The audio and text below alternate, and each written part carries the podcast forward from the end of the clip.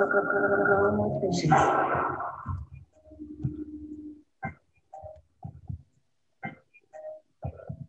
Growing with fishes.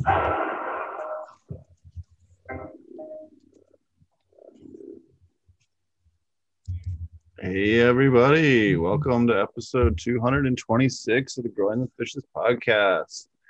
This week we have a local Oklahoma grower uh, and uh, a podcaster and uh, cannabis uh, community member, uh, Canna Queen. Hello. Thanks for having me on. Welcome. Yes. And then we also have Marty. Hello, everybody. How's it going? Hello, hello. And before uh, before we get started, everybody be sure to check out um, uh, the website. Oh, I gotta, I forgot that. I'll get the link in the website uh, here in a second once we get intros over. Um, but be sure to check out over at jellybomb.com. Uh, we have a whole bunch of cool merch, um, uh, all kinds of aquaponic cannabis t-shirts and hoodies, um, and uh, the proceeds go to just helping us pay for the servers uh, to host the podcast and all the the back end stuff. So. Um, thanks a lot, Jesse, for putting that all together. Uh, also, check us out over at apmjclass.com uh, and apmjnewts.com. We have a very advanced, um, over 600 lecture aquaponic cannabis class. Uh, it's incredibly in depth. We're, we're, constantly adding new content to that uh, every week. Um, and then we're going to continue to do that, you know, throughout the year. Uh, that's, what you pay for. Um, so it's a, a really cool, uh, cool experience, and it gives you a, a top to bottom how to grow in aquaponics um, without uh, you know um, having to learn it from and and go through it the hard way so uh, and then again constantly adding new methods new techniques new microbial inoculants new um, you know uh, beneficial microbes and all different types of cool stuff that we're, we're constantly adding content to it. I know marty's just put a whole new batch of over 20 videos up just the other day. So uh, just yesterday i think it was. So uh, definitely yeah so yeah i think we're in the fish section right now. So just to give you an idea, we have like maybe like 15 different uh, slides on various species of fish, on you know different types of shrimp, and concerns for all those things. So that's uh, our current stuff that's going up right now, just to give you some examples, and then also uh, some different methods for breeding, um, all kinds of helpful stuff uh, around all kinds of aquaponic inhabitants. Oh yeah, and then we have uh, in-depth, uh, you know, guides on different design types, what work, what doesn't, comparison videos, and pictures of different grow methods. You know, before and afters of different things were tried. Uh, all different types of, of data that you're just not going to get anywhere else. Uh, so um, definitely check that out. Uh, and then over MP- apmjnewts.com, uh, you can get all your aquaponic cannabis nutrients for your systems or your vegetables. Alrighty. Um, uh, so thanks a lot, Canna Queen, for joining us. Um, why don't you tell us a little bit about yourself and uh, and what you do with the content that you're creating? I'm super excited uh, that you have me on. Um, again, I'm Canna Queen. Um, I am an Oklahoma, an Okie. I guess that's what that's what they call them, right? Okies. so I'm officially an Okie now. Um, and like you said, I do have a podcast as well. I do um, interview styles, sort of like this, and I just kind of dive into like everything from growing to being a patient to um, you know if it, they're eh, eh, the extraction process if it's you know the edible process i kind of just grab a little bit of the whole community and kind of piece off knowledge week by week when I can. That's really cool. So um, uh, I understand you have a, over you have 16 episodes right now. Uh, do you want to tell us a little bit about some of the different um, uh, guests that you've had on and some of the different uh, maybe interesting content that you've covered so far? Yeah. So um, I started with just kind of doing a basic um, like questionnaire over social media, just kind of gathering like information from the my followers and um, kind of got in depth with some of them and asked, you know, more in depth questions as far as like how long they've been smoking, why they're smoking. Um, some of them were ranged from like people that I've known for a couple years, and others were like teachers that I had when I was a, you know, in elementary school. So it was really cool to see the broad spectrum of people who are cannabis users. Um, and then from that was kind of like the intro to get started. And then from there, I've interviewed, um, just like I said, cultivators. Um, I've kind of dove into different um, styles of growing. Um, I honestly didn't know that you could, do, you know, even grow with fish um, until I moved to Oklahoma. So that concept is entirely new and super intriguing to me. Um, but you know, I've, I've done um, just outdoor or greenhouse or hydroponics. I've done those kind of interviews, and then I've interviewed um, brokers, you know, who maybe handle multiple businesses. So someone who, you know, has business A, B, and C, and then they go out to d- the uh, dispensaries and they're trying to, you know, sell the products. Um, one of my favorite ones, honestly, so far is probably the bud tender episode that I did, and I just grabbed a couple bud tenders, um, and we had like a little shit talking fest of just kind of what goes on behind scenes of the uh, dispensaries and you know what to expect and what we kind of see because it's been interesting being in this community because it's ever growing and everybody kind of thinks they know everything about this community. And so it's cool to kind of see different insights everywhere that you know and within everyone that I've interviewed. So I've really gotten to learn not only different methods to everything but even just like different personalities and that's been really fun to to see just in this community alone.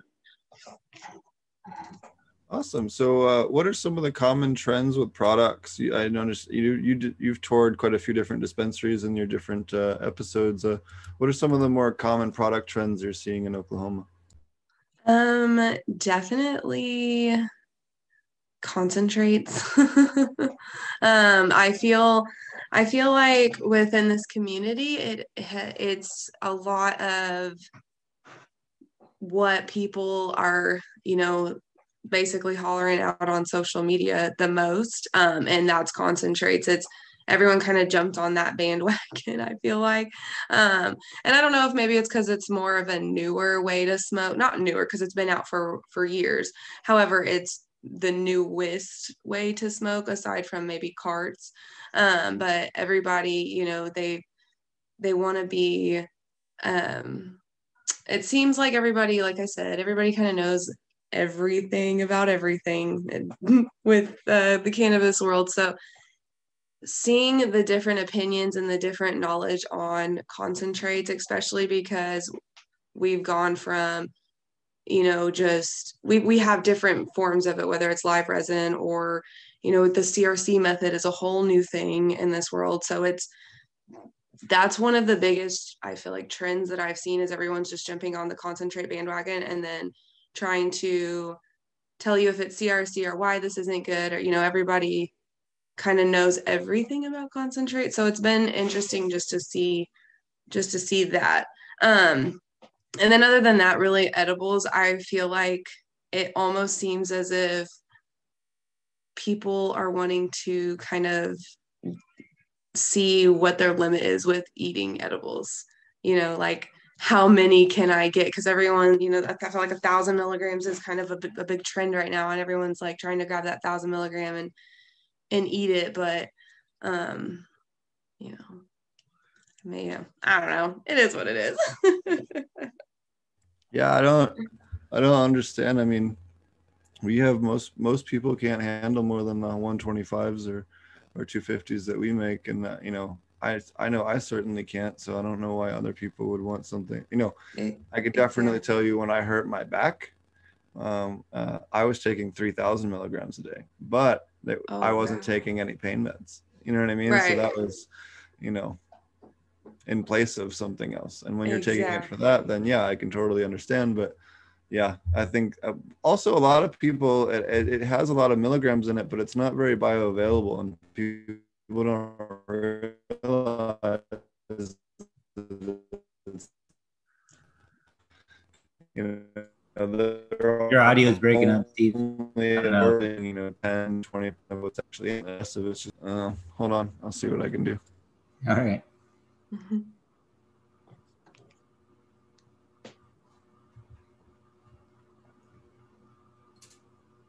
He's got a backup connection. I think he's All probably. right. Uh, Okay, um, so let me jump back here to the question. Um, uh, is this uh, any better or is it still bad? It's still lagging a little bit. connections He'll probably are- catch up in a minute. Yeah, a little. Let me know. Course, it was fine the whole time we were talking before. Okay. Well, well, um, uh, what are some of the uh, popular strains that you're seeing here in Oklahoma? Did you say popular? That's how it always works. Popular strains. What uh, what are the more popular strains that? Uh, yeah. So, what are the more popular strains that you're seeing in Oklahoma? Um, I feel like people are going kind of either for just off the wall names, honestly, and not really sticking with kind of those true genetic strands that are out there. But I will say, like Jack Herer is, is one of them um, that is a go-to. Um, White Widow is another another big one and i feel like wedding cake um although i feel like wedding cake is more of a popular strain in a cart rather than just the flower mimosa is another one i think those are probably some of the top favorite strands that i see go in and out with the exception of like a cbd strand I think we lost him. So tell us about the CBD strains in Oklahoma. Do what? More about the CBD strains in Oklahoma. Right. Um, so we have um a couple that I've seen are like Route 66, um, and then there's a 66 cookies. Those are I feel like the two main that I kind of see circulate quite often. Um, and they all have been, I want to say one of them was a 6% CBD to like a 1% THC. And I know that I believe it's when you get that eight to one ratio of the CBD is whenever you're not going to really feel those psychoactive THC components. Um, but all the other ones that we have are are more of like an eight percent, ten percent. So those are strictly going to be like beneficial CBD, no psychoactive THC feeling. Um, and I have a wide variety of patients coming in to look for it. I was honestly very shocked when I first um, stepped into the dispensary world because there, I would say 85% of the patients that come in really truly need it for that medicinal. You know, they're not coming in just to get what can I get high off of. So it's it's really cool to truly help those people that really want it. How how difficult did you find it opening a dispensary in Oklahoma? I know that's kind of a, a popular uh, um, business model right now, but uh, Oklahoma's you know kind of famous for being sort of the the Wild West still in terms of doing that kind of stuff. How was your experience getting that? Um, it's funny that you say that only because I hear that so much. The wild, wild west. Yeah. We may have started some of that. I blame Steve a bit. um, that's funny. So um, I actually I'm I my family is working on opening our dispensary still. Um, so the dispensary that I work at is not owned by m- myself or my family, Gotcha. but I've def- I've been in two dispensary settings since I've been here where I have kind of had to help turn things around from whatever previously happened before. So I've gotten to see like the nitty gritty grind, um, you know, try to get, you know, all the OMMA reports in line, trying to get inventory correct, making sure our system's running smoothly, um, all those things. And, and it's, it's a lot of work. I know that um, for now, like as of now, we are working on getting uh, our building. We have our building. We actually just got our uh, compliance for our firewall. We had to do four firewalls back to back on one wall. and got each one of them inspected. So it was a pain, but it, you know, it's just part of the process. And, and other than that, we're just waiting on the approval for our um, for our license itself. But we have a grow, so we've had a grow for out here for about two years now, and um, that's just been a really crazy fun journey since you know the the day the day we started with you know building the shop up to you know getting those compliance getting all the permits getting everything in line to you know being able to start that first harvest Sure. What are you guys growing right now? What strains are you guys growing in your in your grow? um so we do do um gorilla glue we have wedding cake we also have we have a pink cookies which is a new one we're actually chopping now and then um what else do we have? Bahama mama. But our our top strands are do and gorilla glue. Those are our favorites. Cool. well my favorites. Right. Is that Gorilla glue number four? yes yes. Cool. yes gorilla glue number four. It it gives me the munchies like no other strand. I don't know what it is but the cbn and it's high i guess. I don't know. It makes me munchy like crazy For sure. what what kind of uh, growing methods do you guys have or, or or follow? Do you guys have like a living soil type grow or what are, you, what are you guys focusing on?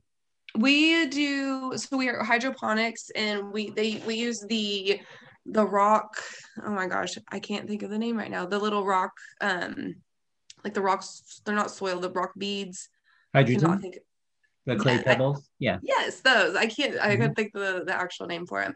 Um, and then we have trays, and we drain when we feed, So like and we have a we have a three uh three food three food step system. So it's a lot of people get blown away with that.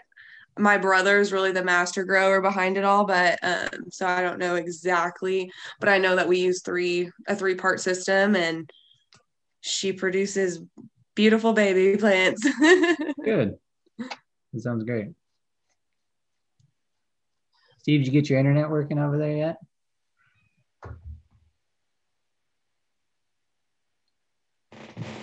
Uh-oh, I caught him taking a hit, I think. I think it's working. Yeah, yeah, that sounds a lot it's better. working. Do we go with allegedly? How about with the video off? Is that any better?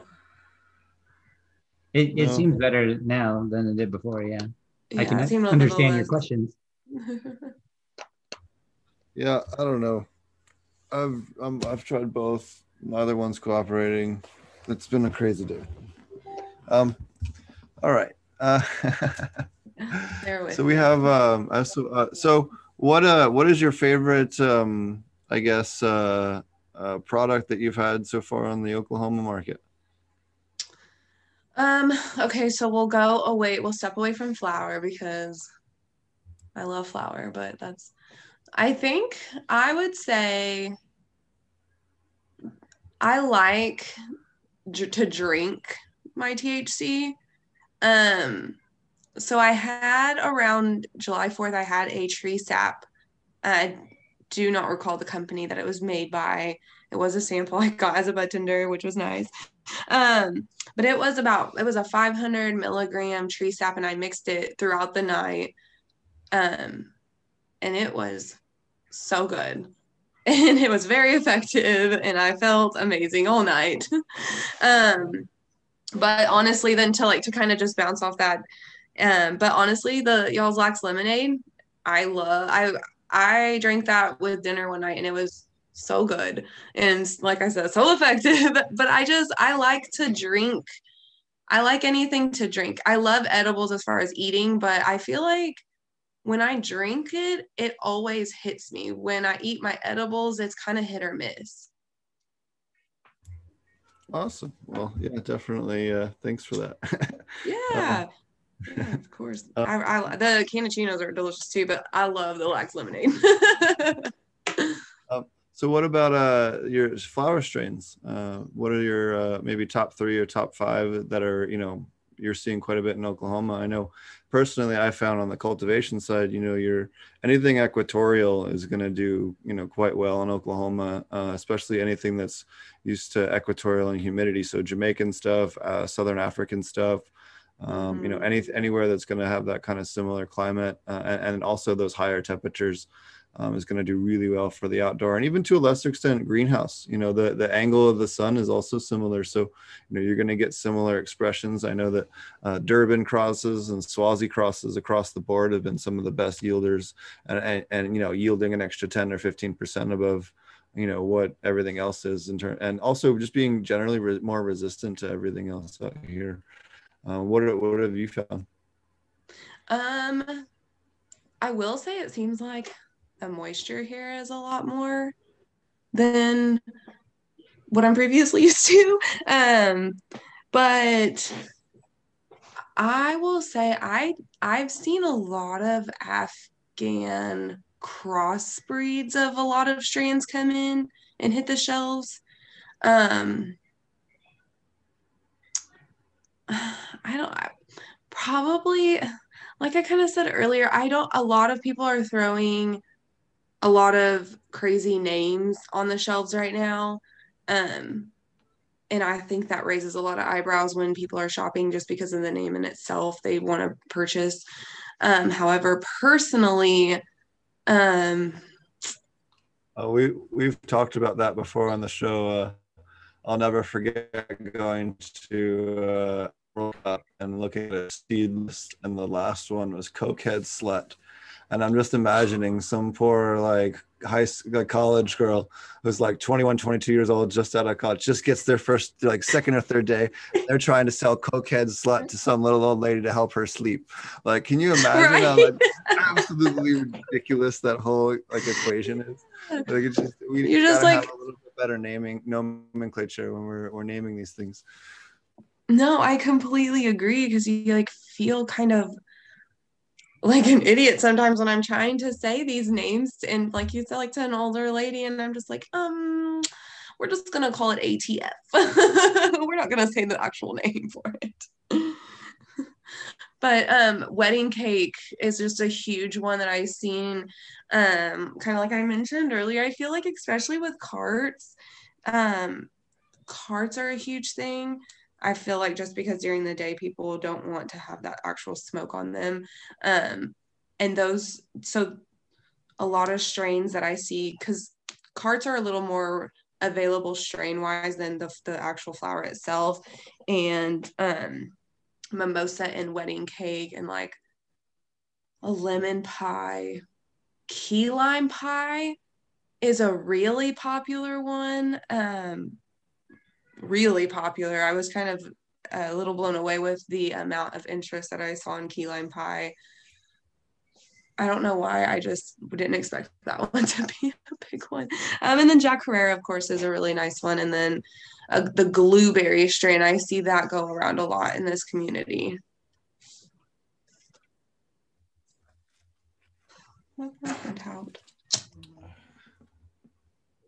Sorry, I didn't realize my mic was on. I was trying to find my uh, other bag of weed.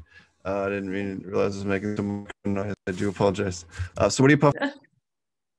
Um, right now, I have pink cookies, um, and it's a strand that we just uh, just chopped down. It's she's still a little wet. I'm just testing her out. I've left her out a couple days um, to dry out a little bit, but I believe this is a cross between a wedding cake and oh my gosh, I can't don't catch me lying on here. So I don't I can't tell you what it is, but I know it's a wedding cake cross with something else. I maybe it was our dough, our dosi dough. But it's good. It, she tastes real fruity, um, very nice, like sweet smell, sweet taste. And then Girl Scout cookies. That's another one that we're growing, and I have some of that right now. And Oh, it's beautiful. I'll let you find your weed though. I thought my mic was on. I've been talking to myself. Oh, um, no. um, so what uh shit, lost my train of thought now. Um but yes, the oh yes. So cookies is very frosty, but uh, you never end up with like, or not never, but a lot of the cookie uh, phenos don't end up having those huge nugs. They have lots of smaller ones, and it just ends up being a pain in the ass to trim. Mm-hmm. The one And thing I don't like about cookies. You can get So the nice hash off. have you noticed that with slurricane as well? Are you familiar with slurricane at all? Growing Uh, slurricane? Yeah. Oh yeah. You know, I was growing slurricane in uh, other parts of Oklahoma. Um, slurricane definitely can be. It is a little bit smaller, but I, we, I we've managed to get slurricane to stack up. Slurricane definitely um, is more like wedding cake in that it wants to feed pretty heavy, pretty late on the potassium. Uh, it's going to keep feeding and feeding and Yeah. feeding pretty late. Um, you're going to have to push it kind of harder.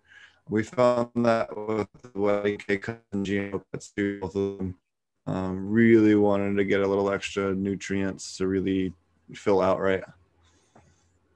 Yeah. So we end up having to, to up the uh, up the dosing on those guys a little bit. Um, To produce bigger nugs with it. trying to juggle.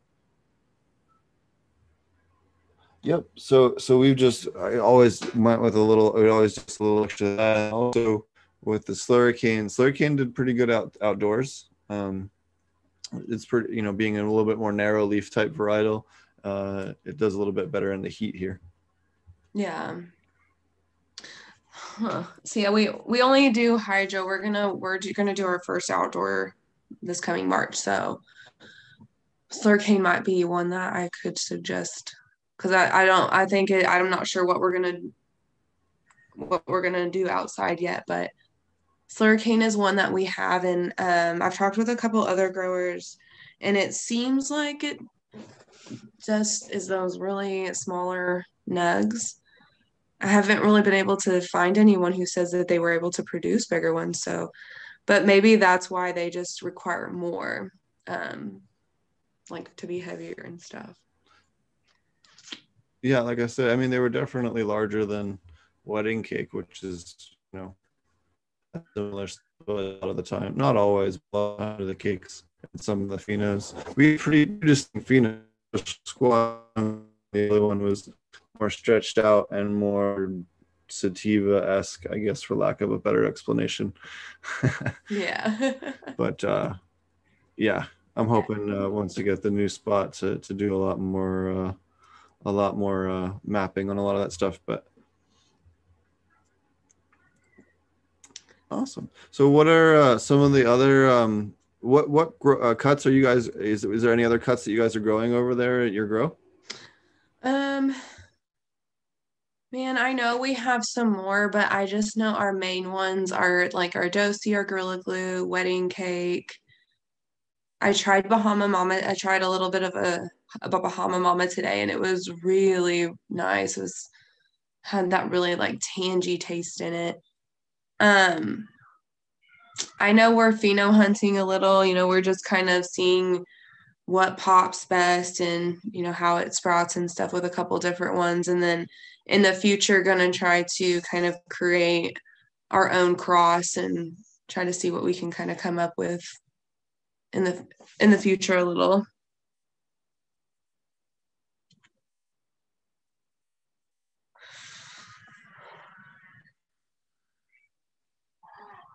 I think you went mute again. I can't hear you.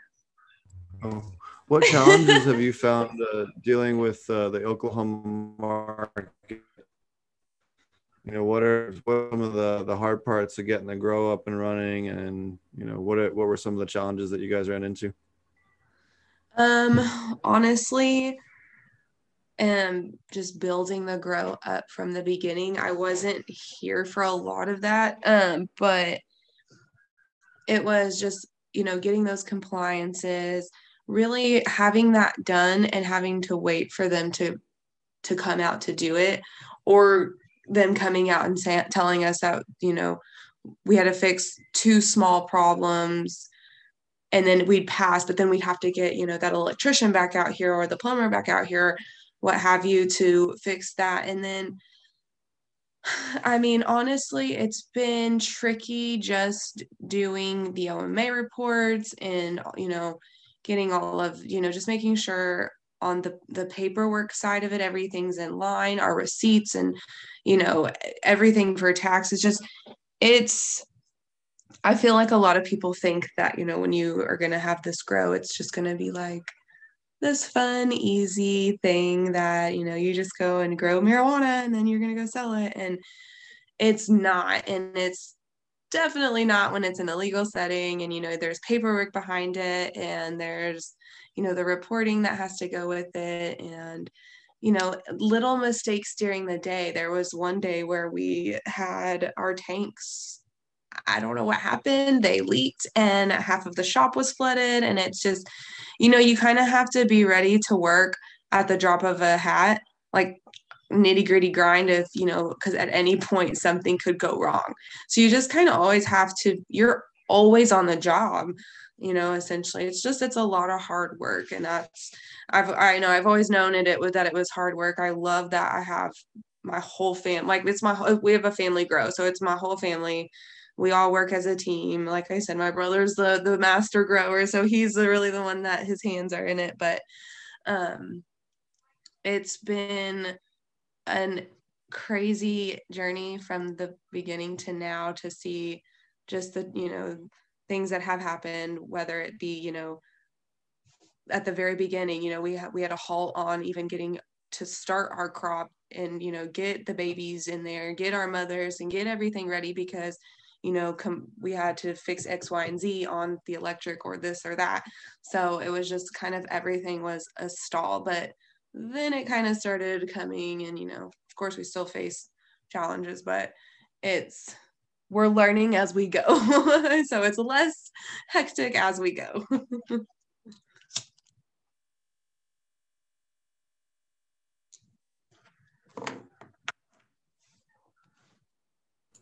So you work in a dispensary, yes? Um, uh, tell us more about the dispensary, and then um, uh, tell us a little bit about um, you know kind of the the different demographics in Oklahoma. One of the things that I noticed in Oklahoma that was kind of different was the average age of the patients was much higher than the other states that I had worked in, and um, you know the people were much more gravitating towards flower and edibles, and and you know at least in the beginning the, the concentrate sales weren't quite as high, and then you know as it's matured, people have really gravitated towards them later on. But uh, uh, what have you seen?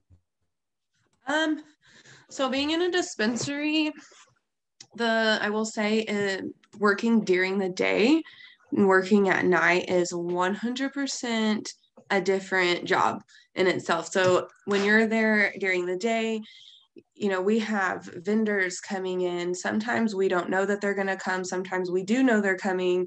Um, at any given point, you know, I'll have four vendors walk in within an hour or you know spread out throughout the day i'll have four walk in um and so it's it's more of like the business side of it during the day whereas at night not really many vendors are going to be coming in it's going to be more of that you know pre-dinner after dinner crowd coming in it's more of like you're actually like um, it's similar to being a bartender is how i kind of honestly like to look at it because you do have your regulars that come in. You have your people who come in and they tell you all about their day or you know they they ask for your advice. Like you really grow a connection to these people and like you really get to know them. Um so that's been really cool. Um and then as far as the demographic kind of like i was saying earlier 85% i would say of my patients that come in are there for medicinal reasons. Um, and with that being said, they're more of an older crowd as far as, you know, they're not going to be like these college kids coming in just looking to like get the best weed to get high or whatever. You know, there are patients coming in who are really looking for, you know, maybe a one to one gummy or um, you know, a specific flower that has a certain terpene that's going to help them you know, relax and or they have no idea about any of that and then I get to be the person to tell them about it, you know, about the THC content or terpenes or, you know, this new cool product that we have that they've never seen before, you know, whether it be a transdermal patch or, you know, the new drops that we have in store. So, um, it's that's been really cool. And then as far as concentrates, uh, or just really what's selling the most, I would definitely say pre rolls. So a flower essentially, but pre rolls are the one thing that we, I, I mean, I, I, we're constantly buying, we're constantly buying pre rolls, constantly selling them. First, first patients in the door, last patients in the door. They're just, and then if somebody comes in to buy something other than, you know, they don't come in for a pre roll, they're going to leave with a pre roll. So it's like whether you come in for flower, you're coming in for edibles, you're coming in for concentrate, they're going to grab that pre roll, um, you know, whether to smoke it on their way home or just just to have for conveniency because that's what I see a lot is a lot of people don't know how to roll or they don't want to roll, you know, mm-hmm. and so I mean And that's uh, a pre- that's really nothing new either. Even even before we had dispensaries, you could always sell pre rolls at concerts, at shows, Yeah. at the fair, in the parking lot. You know, like that's true. rolls always- Allegedly, allegedly so. Allegedly. always- Yeah, oh, yeah. fuck 'em. But yeah, you can. I mean, ask anybody who moved anything before it was legal, and I think they would allegedly tell you that if rent had to get paid, pre rolls were getting rolled. I mean, they're they're just always have been that steady in my opinion you go especially uh you know uh, if you got hair like steve's you can really go into a concert fully loaded and come out fully just tuck loaded them in. Yeah. allegedly because I just didn't. Yeah, I didn't call them like pre rolls. I guess back then I would just call them like Hooters or joints or you know. that's what they were though you rolled Yeah. a bunch of them and you took them to the concert allegedly yeah, yeah, exactly. But, But yeah. concentrates do get sold like that. That's another. That's a that's a huge. Up, I mean, if that wasn't something that was a big seller, maybe when the the we first you know became medicinal, that is there's a whole market of concentrate smokers now and they i have people who only buy concentrates and mm. not no flour no i mean no edibles just concentrates i like a buffet you know i've got like three kinds of oil and couple different kinds of flour you know i like to switch it up. Same.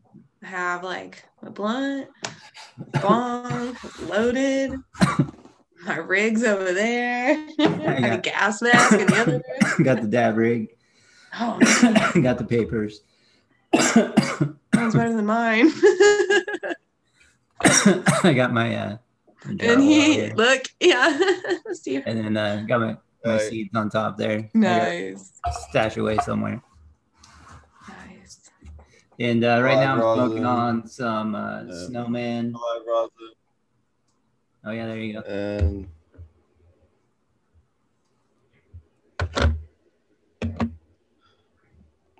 uh, I was just packed. is that oh jar of fresh, fresh, fresh, see. Fresh Oh, lightly yum. pressed bubble. Yum, yum, yum. nice yes Yes. I actually really like There it is. vaping. Uh, flour is one of my one of my go-tos, especially since you know I like consuming my own flour, and I'm too lazy to like put together an extract system or something like that. I even have like four or five different friends that do extracts, and I still I'm too lazy just to take it over to them and be like, here, run it.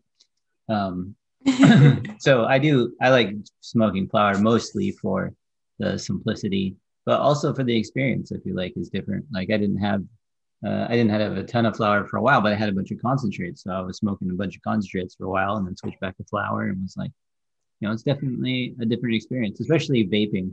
Like out of this, you can vape at pretty high temperatures without it combusting, and it's kind oh of wow an experience too. so, uh, yeah, if you haven't checked out the Dr. Dabber switch, uh, it's pretty cool. You can do uh, concentrates or flour out of it. It's an induction induction vaporizer. Okay i've heard of it was it fun. i heard that it was one of the better ones to go with Um, before this, I had a Buddha vape that I hooked up to a bong so that I could take bong hits with it, and uh, I used that for Oh. like five years. Oh wow. and I had a dab rig set up for that too, so you could do dabs or flour out of it. But it started after using it for so long, it just started not being as efficient. Um, like I kept having to turn it up higher and higher to get it the temperature up high enough, so the the heating element was just going out. Yeah. So that's when I I found out about this one, and it- it's just um, it's really cool because it's uh because it's induction. Like right now, it's completely cool. There's no like you can touch it and you know nothing happens. Oh, yes. it'll heat up in just a couple of seconds and be uh, up uh, high enough to dab off of. Um, you can cold load it, um, and then as far as vaping flour goes, it, it comes with a different bowl and it has like a cover on it you put over the top of it, so it's like it's almost like a little Dutch oven that you vape your flour out of and uh, so it keeps it from combusting so you can you can turn the temperature up and get some of those uh, flavors that you don't i didn't normally get out of lower temp or you can do super low temp if you want to which i i also enjoy but um, it's just uh, cool technology way cooler than you know the little brass pipes we used to hit in high school and shit like that yeah, no, I haven't um vaped flour in a long time. it's it's been a really long time. I Like, I almost forgot about that method, which sounds terrible, but it's been so long. but I, you know What I love okay. edibles too yeah go ahead Uh, Well, oh, I was just gonna say so, like, because you were talking about concentrate. So, when you smoke concentrates, do you feel like it lasts as long as when you smoke flour, like you're high? Uh, well, maybe I'm a bad person to ask because I just pretty much smoke nonstop. So, Eh, me too. So yeah, yeah, that's that's why sometimes I'm like, I don't feel like I'm a fair Um, person to ask. I mean, I think if I smoked joints all the time, I would be rolling joints all the time too, you know. So, I think it's more my tolerance level. It has more to do for me, like how if I have multiple kinds, if I have multiple strains that I can smoke on, then I feel like if I smoke the same thing over and over again for too long, then eventually, you know, I'll, You I'll start- I'll have to start smoking more and more and more often. Yeah. So that's why I like having a lot of different kinds. Which sounds like such a weed snobby thing to say, but it's true. Maybe I I'm, mean, same. Honestly, we have. I have a lot of. I have like a drawer, and it has. I usually have like four concentrates at a time, like four different concentrates at a time, and then I just always have flour. I don't know. I like to smoke blunts though. I like just like a like I think the actual smoke sesh is what I enjoy. You know, like I love like what I really like to do is roll a blunt, take a fat ass dab hit, and then smoke my blunt. like that's my favorite thing to do. yeah, or I'll, I'll dab out first and then out. So, and then while I'm rolling, you know, I'll, I'll be good. Um, So I'll, I'll dab out and then roll one up or roll two up. Um, I like smoking joints if I'm like watching TV or something. I don't want to like always be packing a bowl or something like that. So I yeah. switch it up for same. sure. And then the the dabs are what's really nice in, in this. Like concentrates, I can cold load a big fat bowl, and I can walk around and hit it for like, you know, hmm an hour. You don't even have to reload it just because it, it heats up as long as you hit it, and then it, it immediately cools off. It doesn't stay heated up, so it's not. So like it's not wasting any of it. You don't waste any of it. Yeah. Dang. See, okay, I need to look more into the Dr. Dabber because I honestly have looked into the Puffco and I was gonna buy one, but then I was reading a little bit more about how like you're gonna have to change like the atomizer and the the it just it get the upkeep of it is really more costly than I I would like. So I was thinking about trying to I might have to look into this Dr. Dabber then. Yeah, I bought mine on sale. You know, like the, it, I think it was like the after Thanksgiving sale or something like that. You, you know, they're always having a sale. Yeah. But, um, and I think it was like three twenty nine, and then I bought um this extra. It's like an upgraded cap for it. It was like another sixty or seventy bucks or something like that. Yeah, that's not So, bad.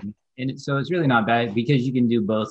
You know, you can vape flower or concentrate Yeah. out of it. It's pretty um, versatile, and you can um you know unplug it and walk around and you know hit it uh, on high temp. You can use it about half a day. On low temp, you can go all day without having to charge it. So it it'll Oh, go quite a while. nice. Steve got to try it. He liked it. You can't uh, taste the like the flour when you're hitting the concentrates. Oh yeah, I do usually clean it in between. Okay, If, yeah, Like if you have a really clean concentrate, you won't want to smoke your concentrate. because it'll yeah that smell. Okay, I mean, you'll taste. you can you'll still get high, but it'll just taste. Like, Yeah, you'll yeah, be able to taste it. And if you've got really clean concentrate, you want to, you know, generally you want to Yeah, of that. course. So, That's something that's Um, super important if you're if you're newer to smoking cannabis. You want a separate piece for your concentrates that you're just using for concentrates. yeah, Separate or, piece or for clean in between, yeah. And so Yeah. even this has a different bowl. and it- You don't even use the same bowl. Then you don't I like to also use I like to also use these, which is an ash. Oh damn it! Maybe I can put something behind it to make it work. Um, oh, that just made it worse. Uh, anyways, it's a it's a uh, ash catcher. There we go. Yeah. On my face it works. No, okay. There Okay. we go. It's ash. oh yeah, So this basically catches all the ash in the uh in the base of that, so that it doesn't go into the main bong. I have This one of those. easy to clean. You can just take the top stem out and uh, clean it real easy. And then you put that on the front of your bong. And then when you're smoking flower, you know, you get way less junk in your flower, especially if you have a, a more expensive or intricate piece that's kind of a pain in the ass to clean. Um, you know, doing one of those, or, you know, if it's a really intricate piece, doing one that even has two ash catchers uh, and daisy chain can really help, you know, just prevent anything from getting up into that more delicate glassware. You know that can be much much more difficult to get the stuff out of later on. That's why I originally went to vaping was I got tired of cleaning my bong all the time because I have a pretty bad mold allergy. So anytime my bong would get too dirty for too long, like as soon as it started even growing a little bit of stuff, I would just, you know, like the worst chronic cough you can imagine, and you know, like it, was, Oh, it was pretty bad. So that's why I I switched, and then um, so uh, it had got a lot better then, but it wasn't until I started smoking mullein in my joints pretty regularly, um, and uh, that it started getting a lot better, and it's it's really really helped me a lot. So if uh, you guys have any, I need to get some that, of that. You can find it most places. I mean, luckily here it grows in my front yard, so. and I heard that. I heard that it grows pretty wildly here. Um, I have asthma, um, and I have really bad allergies, and I was, I've been talking a lot about mullein lately, and I, you just brought it up again, so now I'm like, now I have to, now I have to get it. Yeah, Just mix it in your sign where joints. It's really that easy. going, uh, uh, if you're going to the thing on saturday we'll bring you some Okay. Well, today's my last technically like COVID quarantine, so Yeah. we'll see.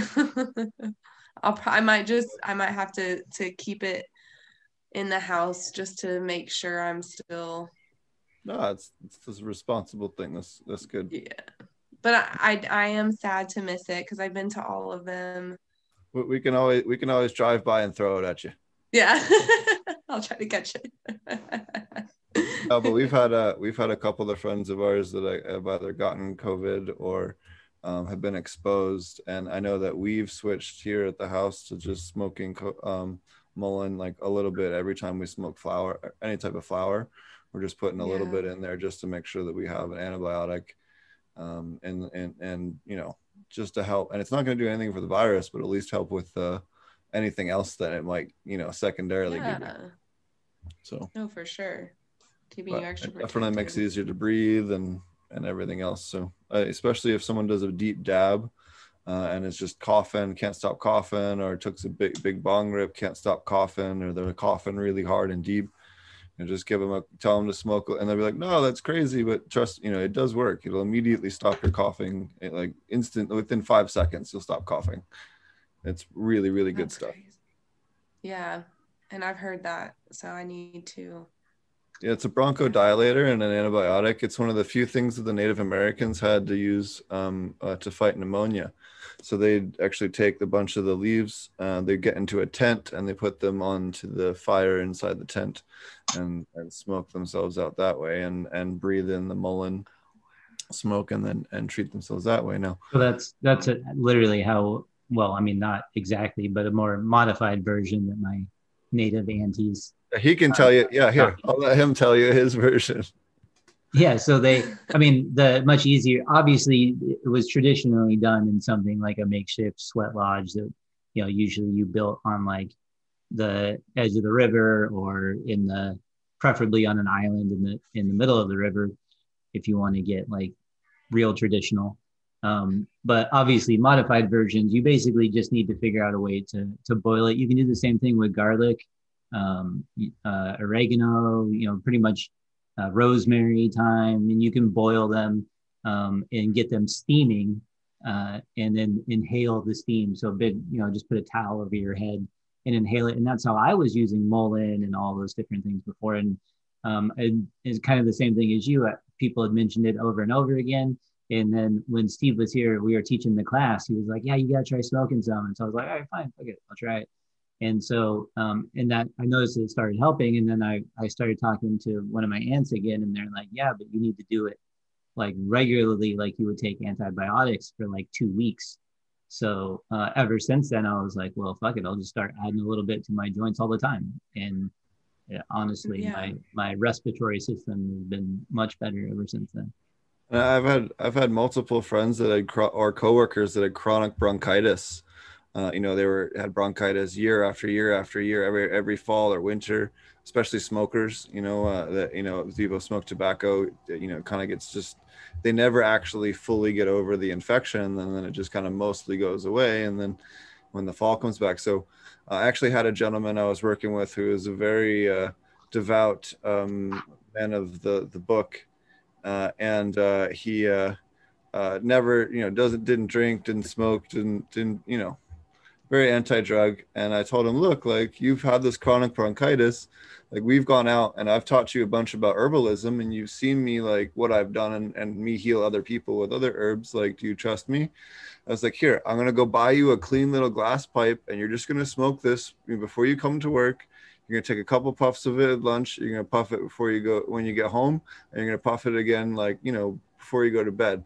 And he got rid of his chronic bronchitis that he had had for seven years, and it, it didn't come back the three years we worked together. So, um, you know, there, there, there stuff works. I mean, it works really well. I know I anytime I feel like I'm starting to get a chest cold at all in the wintertime, immediately just start smoking it pretty heavy and it just kind of stops it from progressing into anything kind of heavy. But if someone says like you can use it and again, not medical advice, but I have you know, you, you, there there's definitely uh, traditionally and Native Americans have used it for treating pneumonia and you know bronchitis and a whole wide range of um, uh, different uh, uh,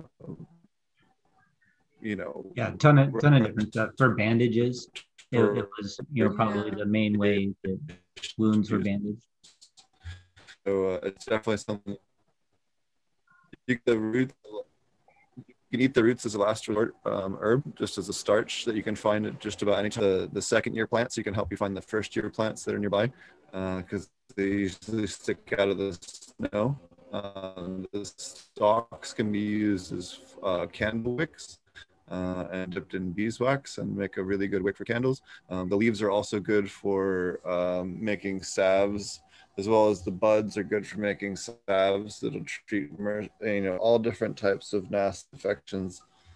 You can actually roll Really good skin cream. roll joints or, blunts or whatever you want to call them, spliffs with the the leaves. Uh, you can look on one of the one of our podcast episodes. I forget which one now, and I know there's You like, rolled one with but uh, I I rolled one live on the show and smoked Oh, So um, you can check that out. But it, like here, I grow like they. I had one that was probably 14 feet tall, and the leaves were huge. And I rolled a, a one that was like this long off of it. But you it, you can literally replace rolling papers all together, and you know treat whatever you know improve your respiratory system Yeah, so my sister, I'm I'm thinking honestly that she might have chronic bronchitis because the last two years, I mean, she's gotten she's gotten it more if I if I actually were to sit down and think about it, it's probably been, but the last two years it's been bad. Where like the first the year before this past year, she passed out in my arms. Um, and then this year she i mean she got so sick she went and got tested for covid and she got negative so i think that that's what it was but and you know she smokes like leaves like like real leaf harsh and i'm wondering if she has that so i should maybe get her some of that mullein and especially if you can use the leaf because i wonder if she could just completely replace that You can buy a, you can get like a pound of it on Amazon for like twelve dollars. It's not not expensive at all. oh wow okay i might Yeah. have to get on there right when we get off then Like I said, you, or like like uh, he's saying, you can grow it. Uh, you know, just harvest it from the bottom up and just you know leave the top three quarters of the plant always, and uh, you can harvest it the whole summer and pick a few leaves a week to dry and utilize whenever you need. And and um, and then on the second year, you take the buds and you cut them off and you stick them in your mason jars and you steep them. And uh, the easiest method I've found, uh, if you're coconut friendly, um, put them in coconut oil. You can also use sunflower oil if you don't want to deal with that. Uh, and then you blend, uh, steep them in that for six months to a year. And then take that and mix it with coconut oil or butter. Uh, and then mix or mix that with like um, you know some other thicker um, cream, uh, and then work with it that way. And that makes it an incredibly powerful salve that you can utilize, uh, especially if you're Yeah. gonna homestead or um, you know, uh, make your own medicine. It's a really, really good thing for healing wounds and stuff like that. Wow. Dang, that's interesting. And that's really neat because it, it I mean, if you have to keep it in the mason jar with the oil for six months to a year, you that's it that's something really neat. I think I might try to do that because I have a daughter and that would just be cool to show her how we can make our own medicine and because you know she does get to see the grow and stuff like that. So she does know we're, you know, this is medicine and stuff, but it would be cool to show her another side of it too, you know. Plus, the buds look similar. Takes two years to get to, to buds. So, although uh, maybe if we did some hormonal stuff with it, uh, like we do for cannabis, maybe we could speed it up. Who knows? Yeah, I just got this um this book. It's called Cannabis Pharmacy. And it's uh, a really, really interesting book. Who's the author? Um, it is by Michael Backes, um, Jack D. McHugh, and then uh, he has he he references a lot of other books. I actually was reading this last night and got another one. It's a cannabis encyclopedia, but this one here, um, I mean, it tells you it talks about everything from cannabis as a medicine, the history of it um it- the breakdown of i mean i learned so much. I didn't i learned and this might this is something i just didn't know so y'all might already know this and then i'm just like oh let me catch up. But um i didn't know that there wasn't seedless marijuana in the united states until the 70s up until then there was seeds it was just seed seedy shit everywhere apparently. Um, and then in the 70s that was the first time that they had brought over completely seedless. And then the you know that's where they came where sinsemilla came from. I believe it was india. And then they brought it over to the us um, and and that time it stated they you could buy an ounce for $200 which would be equivalent to buying an ounce for $900 today. I was like wow. So just like little interesting facts. And i mean i haven't even really dove into it but i mean it talks about how there's a huge controversy over whether you know we uh, cannabis is a two species meaning sativa indica or a one a one species with two subspecies and it really was claiming it to be an all around sativa plant with terpenes so high that it, that's what's giving off that in the the indica effects.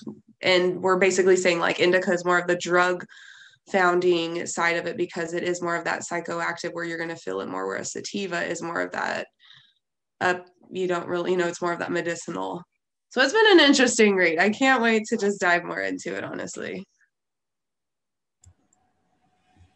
Awesome. It sounds like a good book. I know we've marty and i both are, are real big on that. So what um uh, is there anything else you'd like people to know about the oklahoma market? Um um, I I think that it's just it, there's there's a lot. There's a lot in the Oklahoma market. I I think rather than maybe wanting anybody to know, I just would like to say like there's a piece of pie for everybody. I wish that I could see more peace in this community. Um, it's very cutthroat, and I was not expecting that being being cannabis honestly um, but at the end of the day i guess you know it's a business just like every, you know everywhere else but it would be nice to see just the community come together more that's what i would like honestly so actually that's an interesting topic that you bring up is that uh, why don't you tell people about you know a lot of people don't realize oklahoma has some of the most liberal usage laws of anywhere in the on the country um, mm-hmm. Um, I think I know we have a hair salon, barber shop, nail salon, bars. Um, there's a really cool music venue that we go to all the time that we'll, we'll be at this weekend. Uh, Bubba's Brew House down there mm-hmm. in Durant. Um, that'll be cool. Uh, uh, where else? Uh, all different types of places that that just where people would normally go and have services done if they have to be there a while um, you know, a lot of these places are opening up smoking versions, and you, are not seeing that anywhere else. Certainly not in Oregon, California, or Washington. Certainly oh, not, not with the openness at the very least. Uh, and then the fact that a lot of bars have you know different cannabis nights and and seeing brands and and dispensaries you know rep their brands at these different uh, music events is uh, you know really cool to uh, cool to see and just something that you you don't see in these other states. So you know, and I've I've traveled quite a bit, and and you know the only place I think I've seen anything like that was Vancouver. Yeah. To be honest with you, in North America at least. Yeah, because I haven't now. Like now that you say that, really, I I haven't seen any of that at all. And I know Oklahoma, you know, whether it's here in Durant or up in the city, there there's kind of always some type of event circulating where you know a can whether it's you know similar to the um, like Saturday night's event where you know Bubba's Brew House where it's a an event for cannabis users and open to the public or just cardholder events but I've I have not heard of anywhere else doing events like that uh, in any other states just Oklahoma.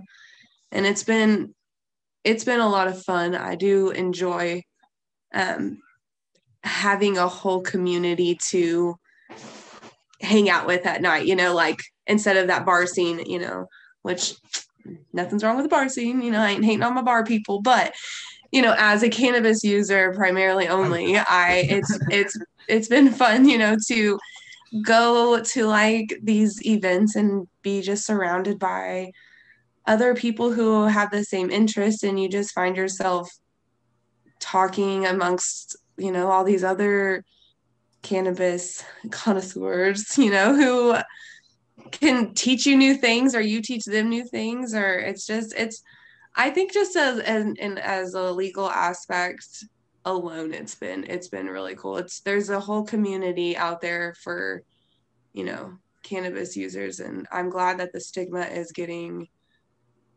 broken less and less every year. I agree. Yeah, I can't wait till we can have cannabis bars because I think it's ridiculous that I don't even want to call them a bar. I just want to be able to smoke weed wherever we want to hang out. You know, like they have a couple in Oregon. There's a few in Oregon. The the not nearly enough. Clubs. No, yeah. but but they they do have a, at least those uh, lounges at least, but nothing like where they're like openly allowing pretty much any business that wants to do it and just declare that you have to you know because they have you know it's just a different kind of uh, uh of market here and you know it's it's almost like the the the stoners have taken over in a way. It's kind of funny. Yeah. Or logic has taken over. Like i think it's pretty easy actually. I think that like you could literally say if you can smoke cigarettes or drink alcohol there i should be able to smoke weed there. Yep. And that's it. I yeah. That i did go simple. to I um I think it was 2011, so I mean it was a while ago, but I went to um California and it, they were still medicinal there at that time, but there was a Kush bar. And mind you, it was like a very sneaky hallway and like these stairs and you know, top secret. But there was a hallway and you went in, you could either go into the left or the right, and the left side was the dispensary, but you also could smoke and it overlooked Muscle Beach. And then on the other side was the Kush bar and it was um it was really when it was just like flour and hash those were like the two things that you could buy and it was you told you know you got to tell the bud tender what bong you chose. She got it down for you. She put the hash in it. She lit it for you. You bought it by the gram and it was a bar setting. You hit the bong and then you could you know overlook muscle beach and hang out and i don't think it was open for very long but it was cool while it lasted. Right and i don't understand you know like again if you can smoke a cigarette or have a drink there you should be able to smoke cannabis there especially medical patients for fuck's sake. I Like, agree. you want to like make them drive home just so they can take their medicine that's exactly. in my opinion. Yeah. So and it's like you do see some flexibility like uh you know there's not that many companies left in oregon that will drug test for cannabis. And even if they do you have every right to ask them to not yeah. You know you can say like hey you know this is legal. What what's right the, this is my you medicine. know, what's and and some of them i i had one company that was like you know what? Okay we'll make an exception. Or they actually said they would change uh you know because they wanted me to do it work for them. And so you know it was basically like well if you drug test me you know i'm going to be like going for the high score. Um there's just no you know there's no point in testing me um if that's going to be the case. And so they, they didn't say anything for like a week and then they came back later and were like well we, we've updated it. We've decided to just drop cannabis off of our drug use policy. And so nice. I worked for them for a while, and um, so it it's definitely you can see the culture changing to a more logical arrangement, in my opinion. Like it just makes more sense. Like obviously, nobody is testing to see if you smoke or if you drink alcohol the night before, or right let people have cigarettes on their break, or you know drink coffee, or all you know like. It's just none of your business. Let me do my job, and if I do Yeah. my job, then it's not a problem. And it wasn't. It never was. Never has. and been. that yeah and that's how i feel too if you can if you go to work and you do what you're supposed to do then it doesn't matter it shouldn't matter what you do outside of work Right. You I know, can see you- maybe like operating heavy equipment or, you know, yeah with the exception of course Yeah, obviously that, but you know, if you're a receptionist, um, you know, or you're, uh, you know, even just a business person, uh, definitely if you're working in a dispensary, right? I mean, for a while you couldn't consume any any medicine at a dispensary or a cannabis grow in Oregon, which was ridiculous. It Yeah. didn't last very long, obviously. I know, I know Freaked out. dispensaries. There's a dispensary out here I know that has a no drug policy, and they're they don't let their employees smoke. And it's like, well, how do you expect to sell anything? I I know a di- I know a dispensary out here as well. I don't know if it, it might be the same one, but yeah, I know then they're not allowed to be medicated at work and things like that. And exactly how am I supposed to sell product if I can't consume the product? But even going back to just uh, you saying like the Oregon was kind of opening up um, on drug testing and then flipping it back to the Oklahoma question, there are still a lot of businesses that won't allow you to have your medical card um, if you work out here. And so I think, you know, hopefully with, you know, within the next couple of years, those changes can be made to where no one is to go without if, you know, if they are wanting to get that medical card. But there's a couple places if you even tell them like that you applied for your card, they'll tell you, well, you can come back and apply here in two years when your card expires. which I think is a little ridiculous. Yeah, I mean that sounds really ridiculous to me. Um, yeah. You know, I just think that once it becomes legal, they, you know, there's can't can't really say too much about it in my opinion. So Yeah. I mean, obviously that only accounts for so much, but um, morally, I don't think that uh, you know if you're fine with someone going home and you know getting plastered on scotch, then and coming to work the next day, and as long as they show up and do their work, and you're fine with it, then you know really the same thing should apply to cannabis. So Exactly. um, Okay. Yeah. So, you know, I would love to see, you know, it, it go, and I'm sure it will. I think Oklahoma might have a little farther to go before the corporate in business world start to embrace it. Over Mhm. here, you know, we're on the West Coast. It's already, you know, it's kind of had a, a, a culture just because of its existence for so long. Whereas, Right. you know, like Steve was saying, the, the stoners are sort of taking over there, which is great. The more I think people get exposed to cannabis culture, the less it scares anyone. So, Mhm. um, the fact that it exists in Oklahoma and you know people will start getting used to it and grandmas will start using it for their arthritis and you know like uh, all these different uh, benefits will come in and it won't just be the devil's lettuce anymore. And they you know they won't have any of those experiences that uh, you know everyone has been telling them they're going to have with all these crazy drug users um, when, Yeah. when those things don't happen and all these other cool things do happen eventually that's what changes the tide in my opinion.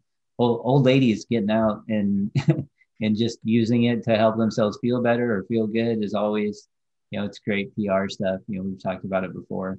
Um, it's a great way to get access to um, to really just reach out in a community that that you're trying to tap into.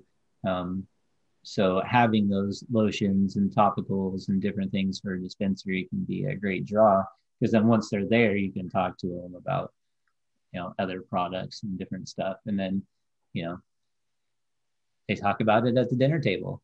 They're, the ones that aren't afraid to be like, guess what I did today? You know what I mean? So I, I think they're a, a great uh, tool to use in um, just making inroads in communities that have been so indoctrinated against cannabis for so long. I agree. And I've even kind of seen that just in for the sense of them not wanting to smell like it. Mm-hmm. So they want the tincture or the topical or the you know the bath bomb or Right. any any other way to get it where there it does there's no smell they're not letting off you know that smoke so I, yeah i agree with you there they're like, sure. oh, this just smells like lavender. And you're like, yeah, it does. That's lavender. That's what it is. exactly with, with other other cannabinoids in it, obviously. yeah But you're like, yep, that's because it's lavender. Yep. And uh, you know, they just have those really honest connecting moments, and I feel like a lot of times they're Mhm. not, you know, not afraid or intimidated by Yeah. having those reactions. So it's always fun. I know uh, whenever Steve and I do the in-person class, we like to take the students down to the dispensary who've never, because a lot of times they come in from out of town, and so uh, there's always people that have never been to a dispensary, and so it's really fun to take them down there and and you know have them look at all the different stuff, like the things you don't even know know Yeah. before you go into a dispensary, and it's uh, it's pretty cool. And then to have like a whole group of people come through, because then the dispensary people they get kind of into it. You know, there's so many people literally. They're like, "Oh, look at this!" And, oh, look at Yeah. You know, it's kind of like taking a kid to the candy store for the first Well, time.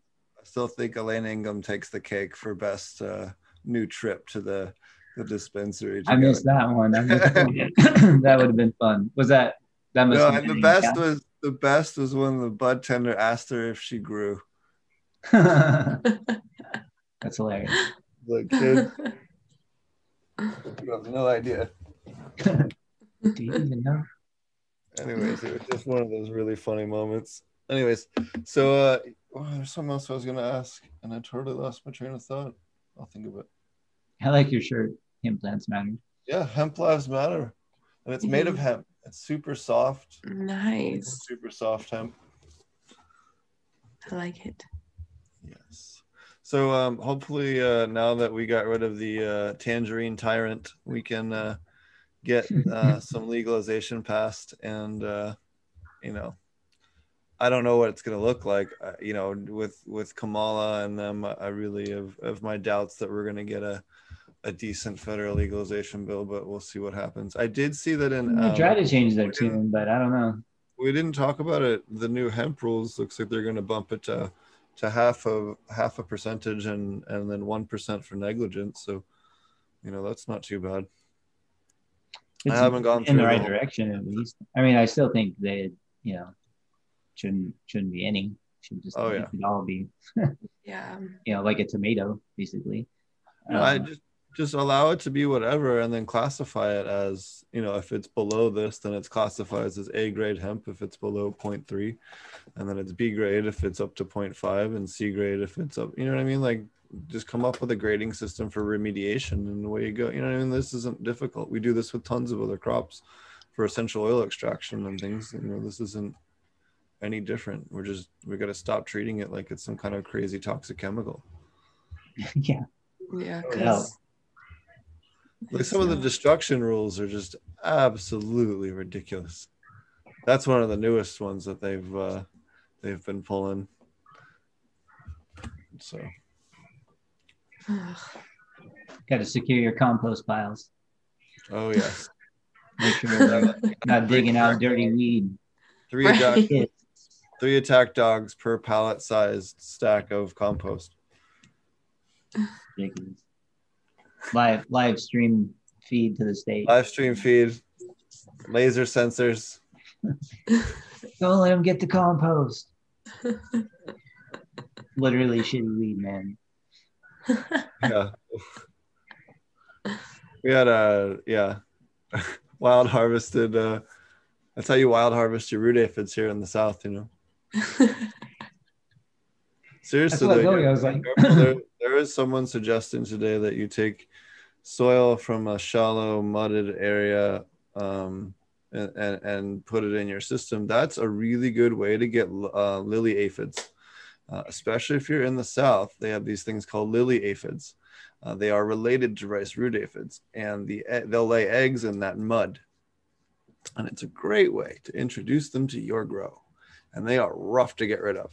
Um, you have to end up doing alternating like Monday, Wednesday, Friday with um, insect sprays, Bacteria, uh, Beauveria bassiana, Isofuma, Fuma, Fumasoria, and um, what's the third one that we put in the rotation? There's three of them. I forget. Anyways, it's in the class. Um, uh, uh, but uh, we do a rotation of those, and then we do a, a weekly release of uh, rove beetles to wipe them out. But you have to do that for you know a good two or three months before you can guarantee you're rid of them. But you know you, you have to be careful. Like when we do our our collections, be it IMO in a box, you know you can see that it's clean, and you can see that it's right. When we do it with uh, aquatics, uh, we never put it directly onto the bottom because we don't want to pull up any of those anaerobic fungi and some there's some nastier critters. Um, you don't want to pull in things like caddisfly larvae or dragonfly larvae. As much as I love dragonflies, I'd rather they stay in the pond. Um, uh, uh, and some of the other things that could end up being a problem for your system. Um, you could also pull in snail eggs, uh, which could then, you know, potentially infect your stuff with schistosomiasis and a whole bunch of other things. So it's just, you got, that's why you want to do your collections from the water column from moving bodies of water. Um, that's where you're going to get your seed microbes that are blowing off of other stuff, or get them from the live plant tissue from live aquatic plants because that's going to have your endophytes. Remember that uh, aquatic plants actually can exchange um, their their um, they have significantly more endophytes in their living tissue of their leaves than than terrestrial plants do because they can actually do mineral exchange uh, through their leaf tissue significantly more than than terrestrial plants. You know, they're they're all too happy to absorb minerals through their leaf tissue. So, um, you know, they have tons of endophytes that. Um, you know, while won't directly benefit your your uh, plants always, uh, some of them will, uh, and you can take those and and the main benefit to them is taking them and utilizing them especially um, if you're going to make a plant food you know you can utilize them the same way you would kelp especially if you're doing ferments. They're wonderful. Um, but you, you can do IMO collections and take the, the microbes that live on the surfaces of the leaves, the ectophytes, and some of those actually will, I, I have found under the microscope, will survive for quite an extensive time uh, in the terrestrial environment just fine as long as it's kept, you know, at a decent moisture rate. So um, you'll get, you know, much more beneficial microbes. And especially when we're looking at mineralization, we, we use those microbes versus um, some of the other ones. We get, you know, better mineralization for our fish waste when we're brewing our fish waste with our compost teas um, in terms of parts per million of various minerals, potassium, phosphorus, and other things. You know, if you're going to capture your local mineralizing microbes, that's how you do it.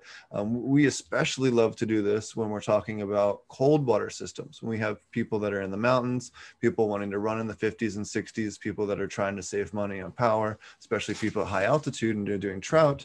Anyone that's looking to do trout or salmon, if you're in Colorado, I highly recommend um, getting into um, uh, you know, then that might be a good time to actually take and get some, again, from a fast moving stream, some, some a gravel sample or something like that in order to introduce, uh, but I would put it again in like a strained sock that I can pull out and then put that maybe like a tea bag underneath where my, my media beds would be or where my mineralization tank would be that can colonize that out. And you'll get those cold, mainly for those cold water nitrifying bacteria that you simply aren't going to buy in a bottle at the store.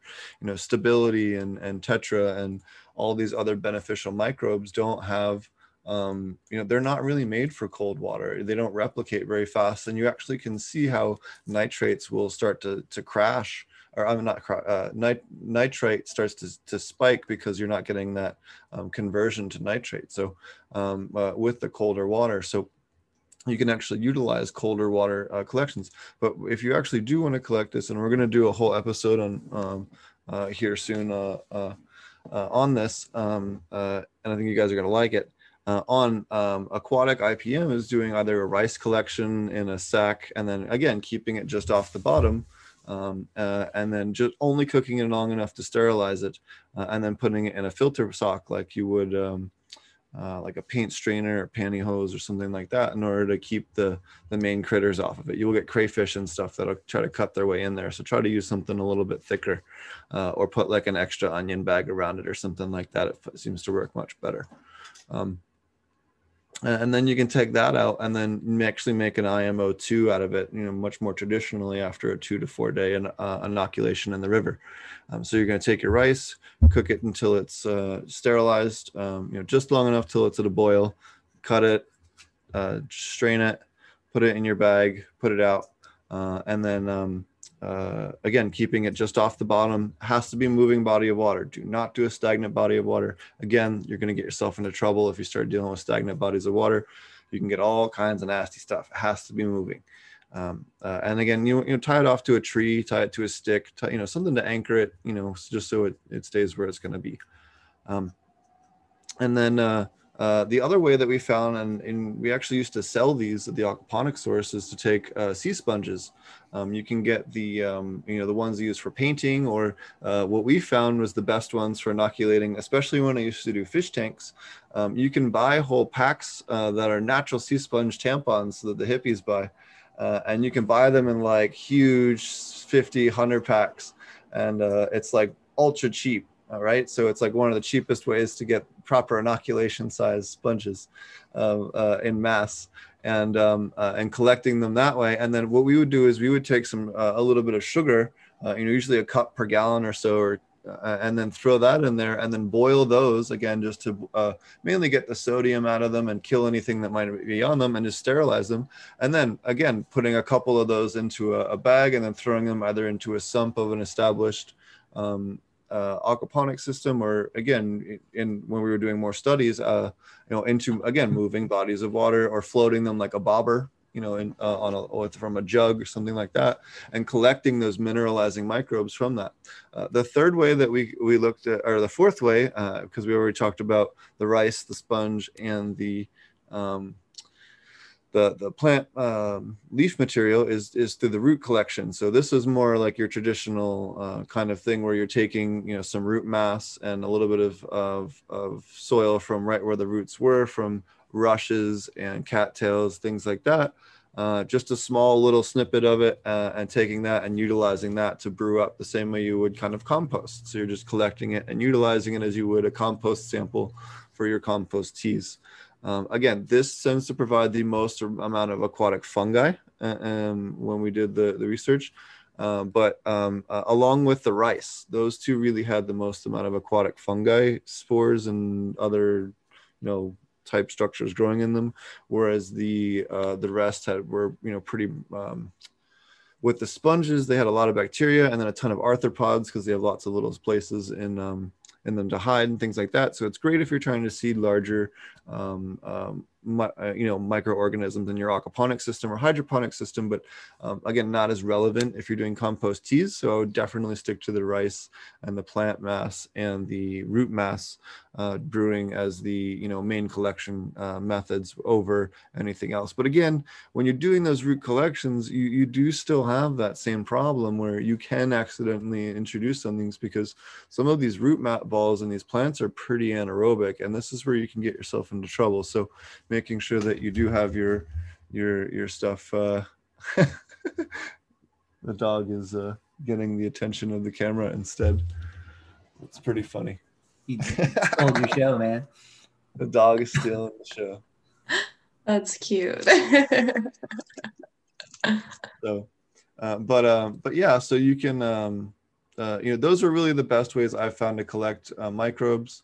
Um, and, uh, as far as aquatic aquatics goes, um, you can really get yourself into trouble pretty quickly if you're taking it, especially from dried pools.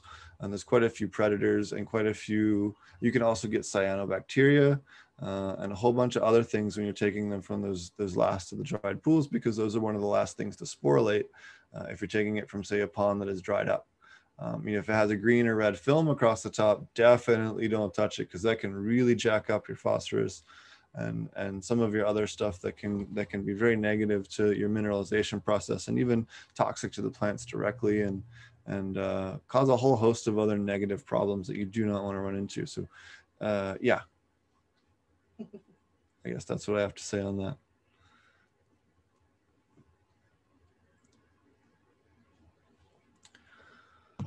All right well um, what uh uh, is there anything else you wanted to tell people? How do people find you in your podcast? Uh, and then um, uh, when can they look forward to the next episode? Um, so every Thursday, I have episodes at 9 a.m. Central Standard Time, and they can be found on uh, Spotify, Apple Pod, the Apple Apple Podcast, I guess, uh, Pocket Cast, Google. I think it's called Google Cast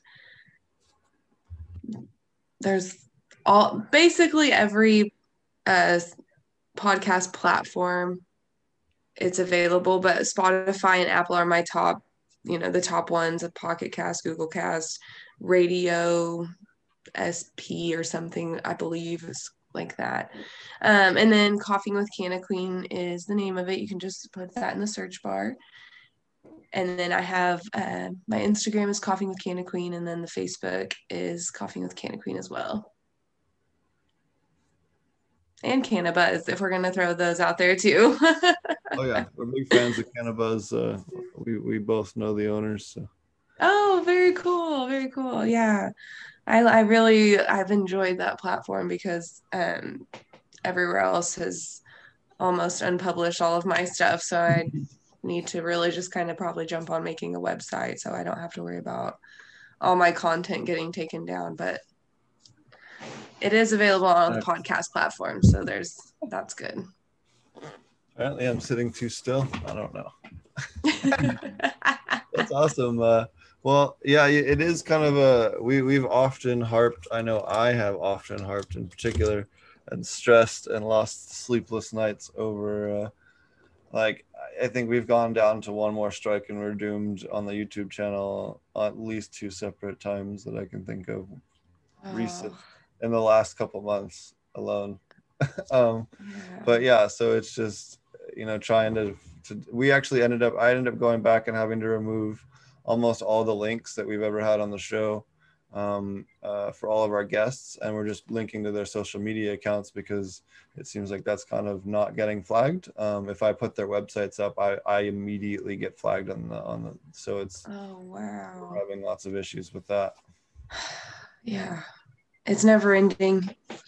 Hopefully one day, but definitely thankful for Cannabuzz. that's why we have Cannabuzz, where we don't have to deal with all that bullshit. Yeah, exactly. So we have a, a question from oh, uh, well thanks so much for for coming on and telling us about your your podcast and everything and what you're doing and about Oklahoma. Um, you're more than welcome to stick around if you want to kick tires for another 15 or 20 minutes. If not, uh, thanks for coming on. We've we've definitely tied up quite a bit of your evening. So thanks. Yeah, thank you so much for having me. I had so much fun. Y'all have a good night. Thanks for coming. Appreciate it. Thanks. Thanks.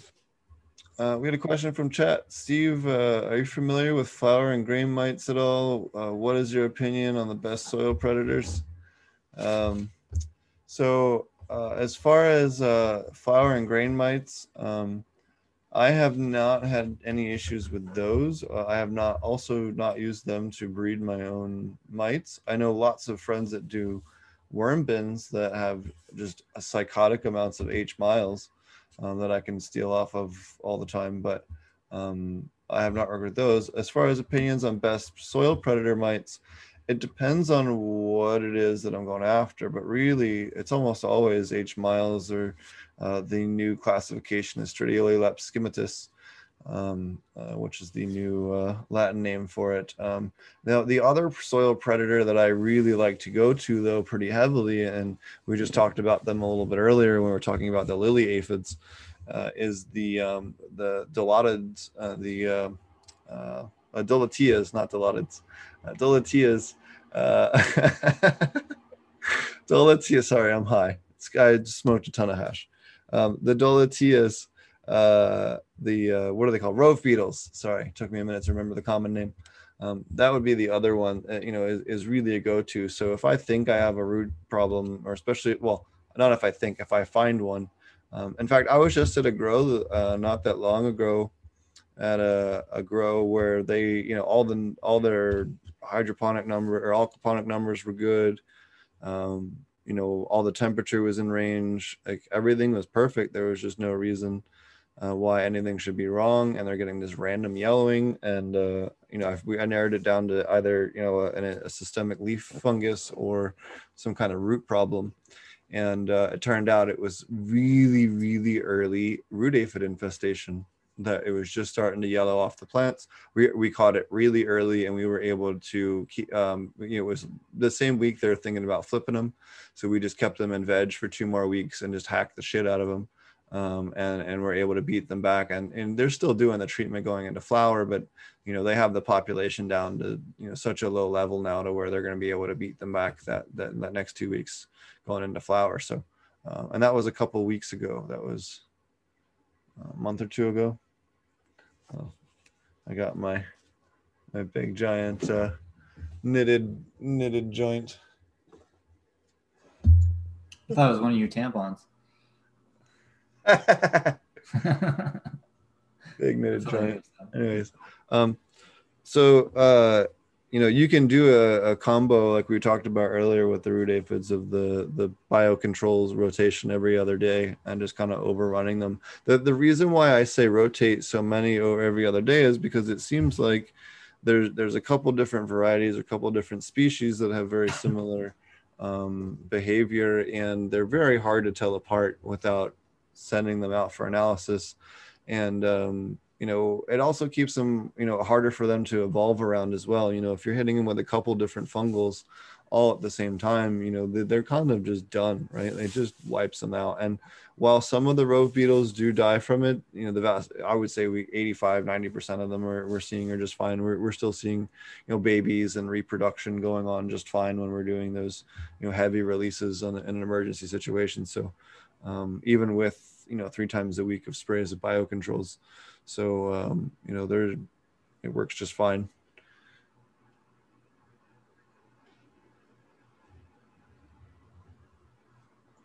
But that would be the, uh, you know, that it was kind of a, an interesting situation to, to deal with, where you know just everything else was perfect, and you're still getting yellowing on the plants, and it's kind of like, well, what else could it be? You know, one of those situations. So it's always always good to run into those now and then.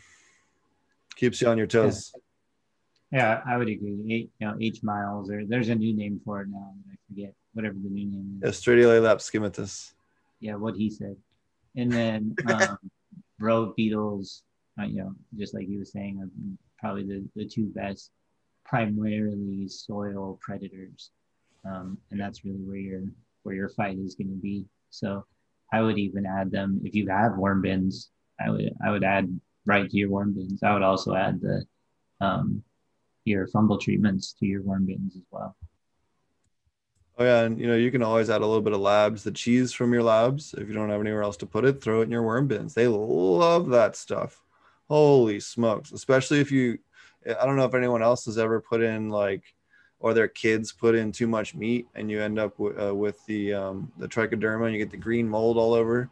You can you know blast that with the labs just to get your your uh, compost bin back to something that resembles uh, stable again for your your your worms. Um, what's new with you and your grow? I know that you got all kinds of stuff going. You got a grow light challenge. You got all kinds of stuff going out there. Oh yeah, so I have uh, right now. I have the um, Mars Hydro SP 150 and the um, Bloom Plus BP 3000. 3000, yeah. So uh, they're basically you know pretty close to the same technology, like we talked about. Um, they're both sort of a modified quantum board. Um, and uh, and they've both been performing really well. So you can check out those updates on uh, on my YouTube channel. But shout out to to them. Uh, also shout out to uh, Casual Fields Ferments. Um, they uh, provided some samples that we used, and they've been uh, doing a great job of sharing stuff on social media and um, their comfrey comfrey ferments and sort of their dedication to education about that has been uh, really cool. So if you uh, haven't checked them out yet, check them out. They were on Attack the Grow, um, and then uh, also uh, on their Instagram, which I think is just at Casual Fields. Uh, you might have to check that out. Anyway, so shout out to them. Um, those are kind of everything I have going on now. So the room's in perpetual flower. I have I threw maybe like uh, I want to say like five or six more plants in there after I harvested. So I pulled down, since the last time we were on, I pulled down a bunch. Uh, let's see, this is uh, all snowman right here, which just came off the drying rack. Um, and is just starting to get burped. Snowman is an interesting strain. It's super frosty, um, kind of nice, dense nugs. Didn't scrog really well, and that I didn't get a lot of tops off of it. Um, you know, so I would say uh, um, and the the smell is interesting. It's kind of like an earthy smell to it. Um, so yeah, I think that uh, it's interesting. The Thorsberry, like I've said before, if you just handed it to me and told me it was sour diesel, I would believe you. It smells like sour diesel. It tastes like sour diesel. Um, grows like sour diesel. Uh, you know so i, I don't see it being that much different and it, it that's definitely the genetics it has sour diesel as one of the parents so that's in there um, and the sunset sherbet is definitely my my personal favorite out of the three that i just harvested um, and it's just super sweet um, doesn't almost like to the point where it doesn't smell that much like weed like it's not the you know doesn't really have any of the like the skunky it's very sweet very pungent. Um, I'd had the extract of it before. Um, definitely one of my my favorite uh, extracts that I ever had was some live resin off of Sunset Sherbet. So I uh, um, that was one of the reasons that I sought it out and grew it. I'd sm- smoked some flower that my friend had grown with it, and uh, um, you know, as, as usual, I you know the aquaponics was just you know a little bit better. So here's a little nug of that. I don't know if you guys can see that very well. This is just a little nug waiting to get broke up here. Um, but super frosty. Um, same same thing with these three strains that I've I've seen with pretty much all the other ones, which is you know seems like increased trichome production, especially across all the shade leaves. Um, you know, just a uh, increase in trichome production, frostier, pungent, smells better, tastes better, smokes better. So really happy with how all of them come out. I did have the Thorsberry. Um, I did find where it uh, hermed out, and so I don't know why that was. And if uh, and see any type of light leak or anything like that. So um, the only thing I can think of is that last run I didn't have any issues with it herming out, and I was running 1113 instead of 1212. So I think I'm going to switch back to that and just run it all the time.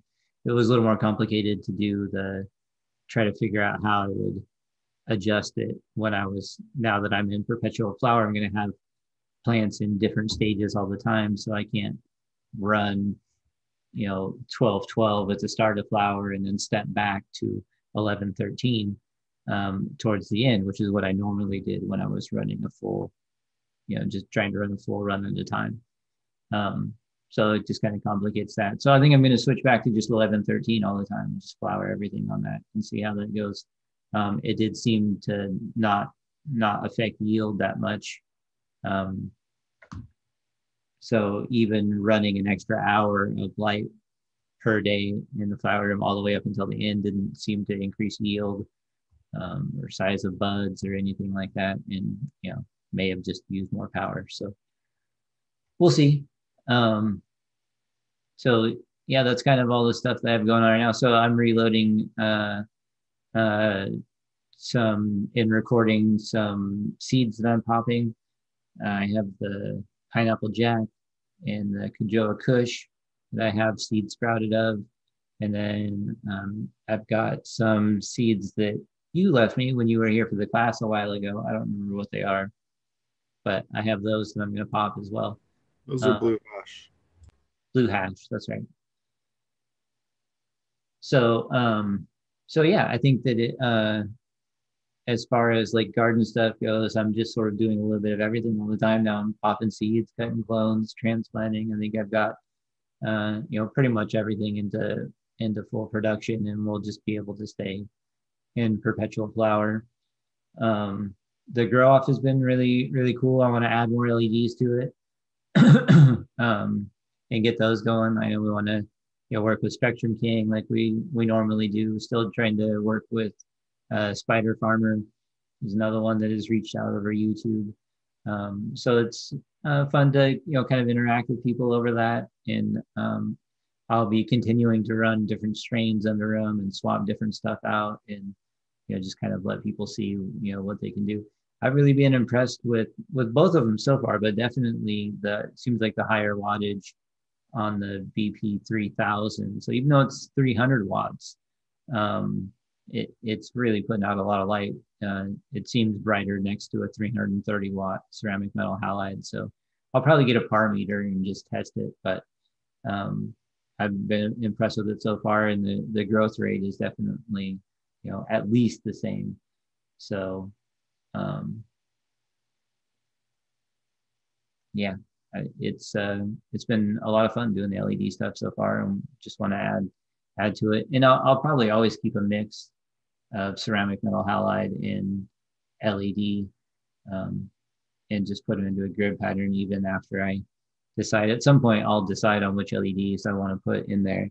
And I'll probably just run six LED and six ceramic metal halide and do a hybrid setup. But it depends. Oh, the greenhouse. That's another. I got the greenhouse project. So we're uh, um, putting the post in the ground right now for the uh, greenhouse. Uh, it'll be 10 10 feet wide by 40 feet long by 12 feet tall, I think. Um, so we got the blackout tarp and kind of everything uh, ready to go for that. And the, um, finally stopped raining long enough to set some cement. So uh, that's going to be really exciting to have that set up. And then I'll have another system to build. Got to put that together out there. So I've been crunching a few different things to kind of see what I want to what kind of system I want to set up out there. That's always fun to do something slightly different than than I've done before. So I have a couple of different greenhouse models that I've been working on, and I just got to pick the one I want to do now. Go from there. Um, you should but, put like a, a grow bed or a table like right at floor level, like on the second floor above your grow, even if you're not growing weed, and just do like peppers or something, just to show how you could do like a, you know, the sump downstairs kind of thing. yeah, that'd be cool.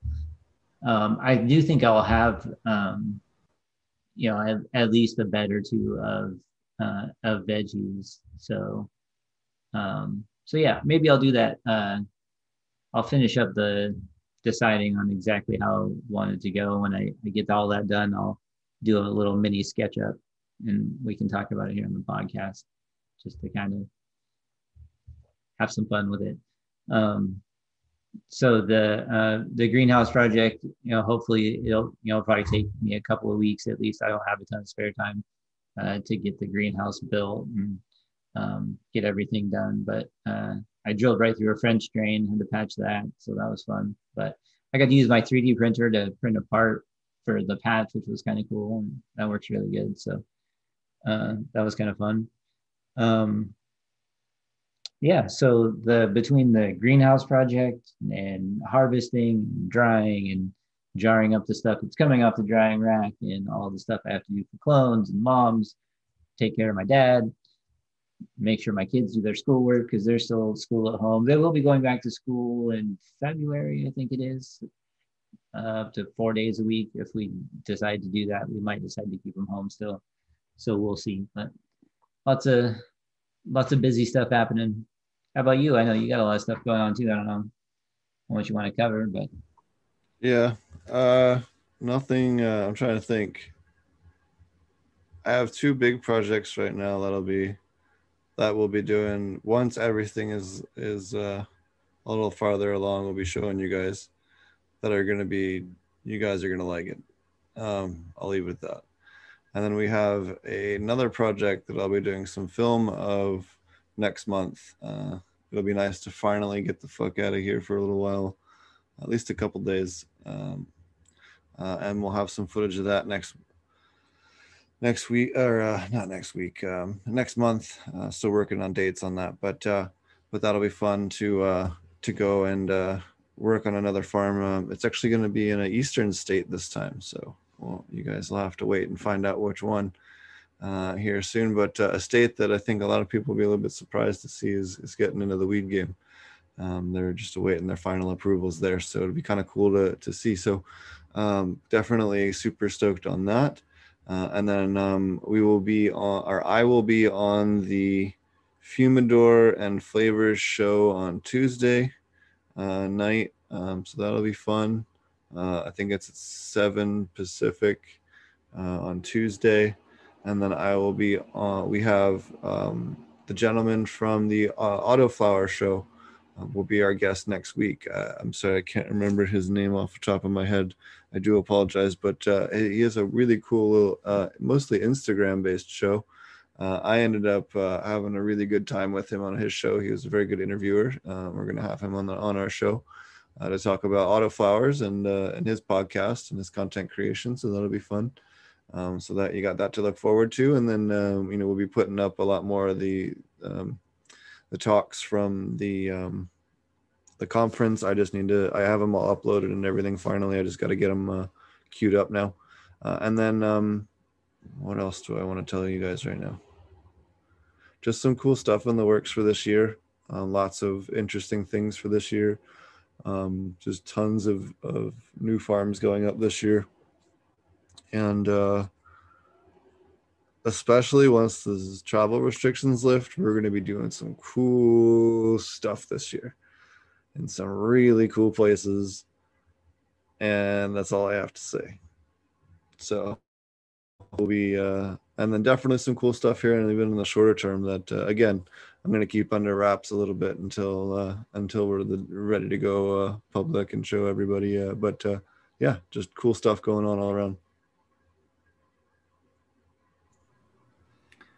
Sounds good. Well, I, man, I got to take off, but uh, you guys can find me at AP Meds on YouTube, at AP Meds um, on Instagram, uh, the Aquaponic Cannabis Growers Facebook group, uh, the online cannabis class, uh, which you can find APMJ, below. APMJclass.com.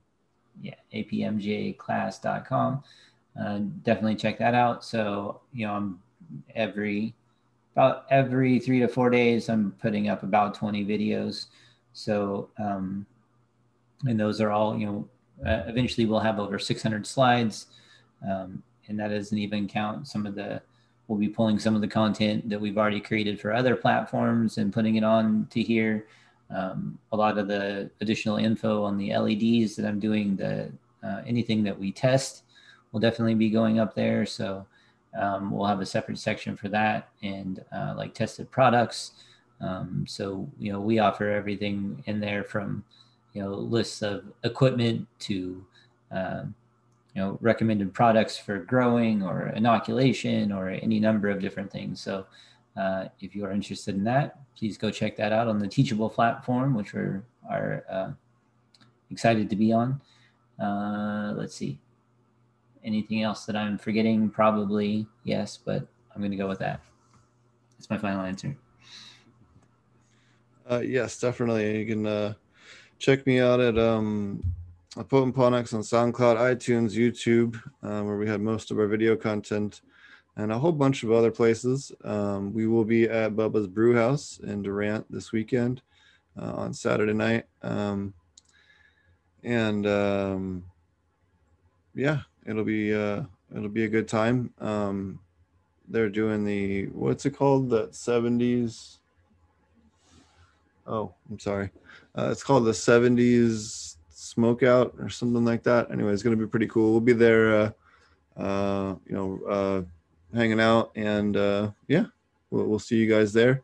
Um, stay safe, stay healthy, smoke your mullein, and uh, we'll catch you guys next week.